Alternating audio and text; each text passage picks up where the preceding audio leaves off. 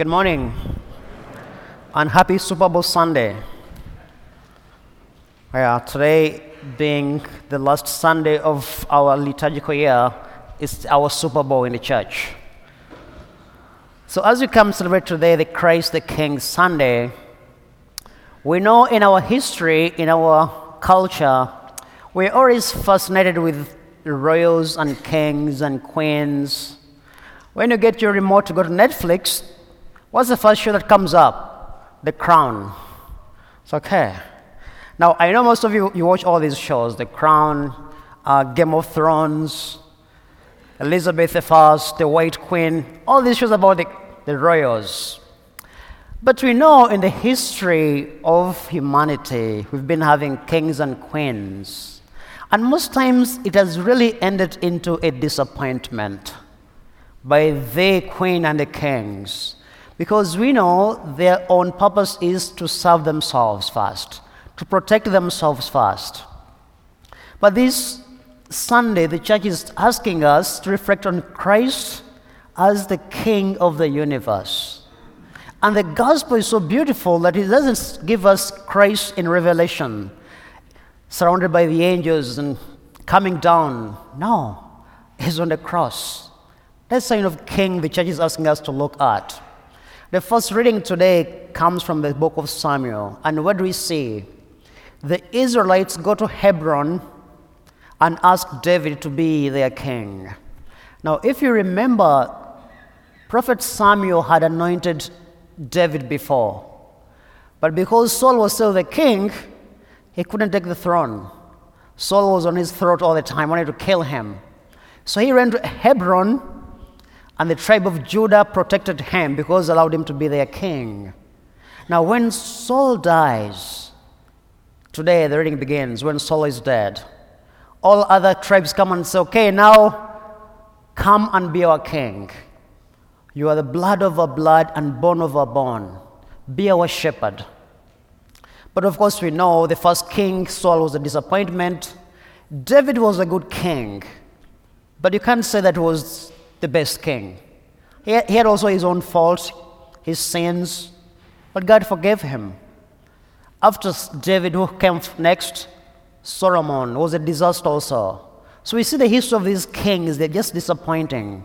It's until Isaiah comes in and comes with this image of the Messiah king.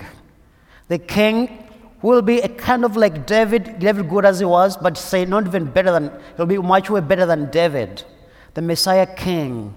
That theme tries to cut through. But when they're asking David to be their king, they're asking him, come and be our shepherd. That's a beautiful term. Be our shepherd, not our ruler, our shepherd. A shepherd always cares for the sheep. So this idea cuts across, and that's why today we see in the gospel Jesus is a king, a, the hidden king. Not the one in the palace, but the one on the cross. So if you're looking for this king, let us not go to Buckingham Palace, he'll never be there. You can't go to the state capital, he's not there. Where would you find him? Among the criminals, he hangs. In the prisoners, He's there. Wherever the kingdom of God is, Christ is around. Now, we know in our history, we've always been rejecting God's reign. We listen to everything else. We listen to the media. We believe the media, but we don't believe the word of God. We began by telling God, you know, God, we like you so much, but stay out of our politics. Okay? We don't like you in our politics. Stay out of politics. God was kind of, okay. He listened. Then he said, Well, you know, God, you're so nice, but we don't want you in our schools. Stay out of our schools. Okay. He listened. Now, the problem is, once we have a problem, there's a shooting in the school, he's saying, How can God allow this to happen? God says, You kicked me out. What do you want me to do? But today, Jesus is teaching us that the God we worship, the King of the universe, does not force himself onto us. He doesn't force himself onto us. He says, I am here. Will you let me in? Other kings, they force themselves onto us. They force us to do whatever they want. He says, I won't do that. Because as a king, his primary goal is to lead us, to shepherd us. He knows where we are and He knows where He wants us to be. He only invites us Will you listen to my voice? Will you come to me and I lead you? Because God created you without you, but He wants to save you with you. He needs our participation in this salvation story, salvation history. So, as we come to worship this Sunday, God is asking us, let us ask ourselves, Am I really in God's kingdom? Am I really in God's kingdom? What makes me be, to be in there? First of all, I must be able to listen to Him. If I don't listen to my king, then really, is he my king? If I don't follow him, is he my king? And how much are we committed to him?